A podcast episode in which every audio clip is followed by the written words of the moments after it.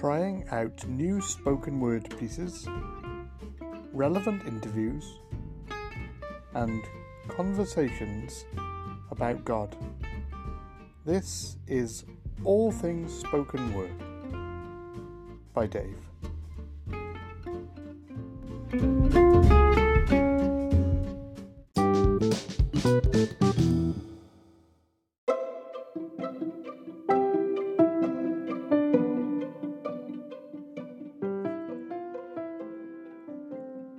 Four lepers in 2 Kings 7, leaping as though the 12 days of Christmas had arrived simultaneously all at the same time.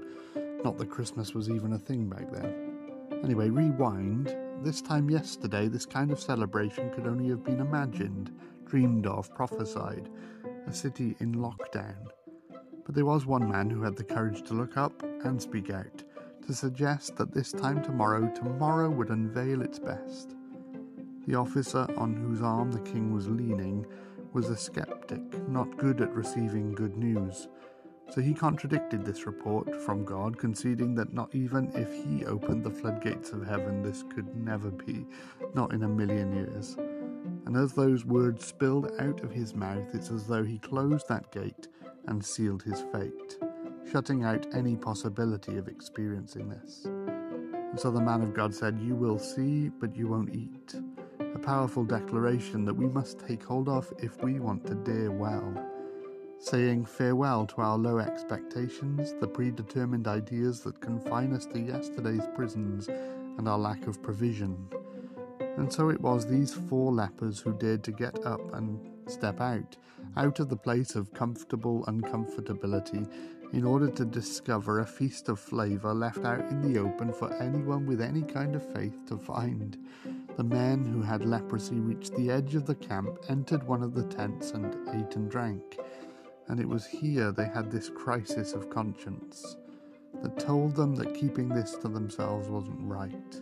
Announcing a new dawn doesn't wait for daylight. This breakout of bright was contagious and needed sharing immediately.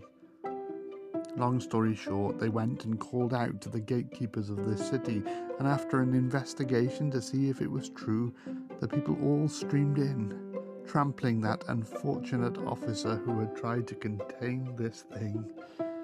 And as the prophecy said, he saw but did not eat.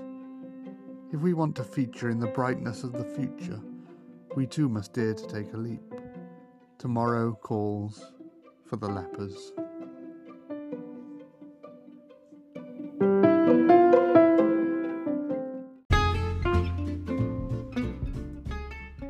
Trying out new spoken word pieces, relevant interviews, and conversations about God.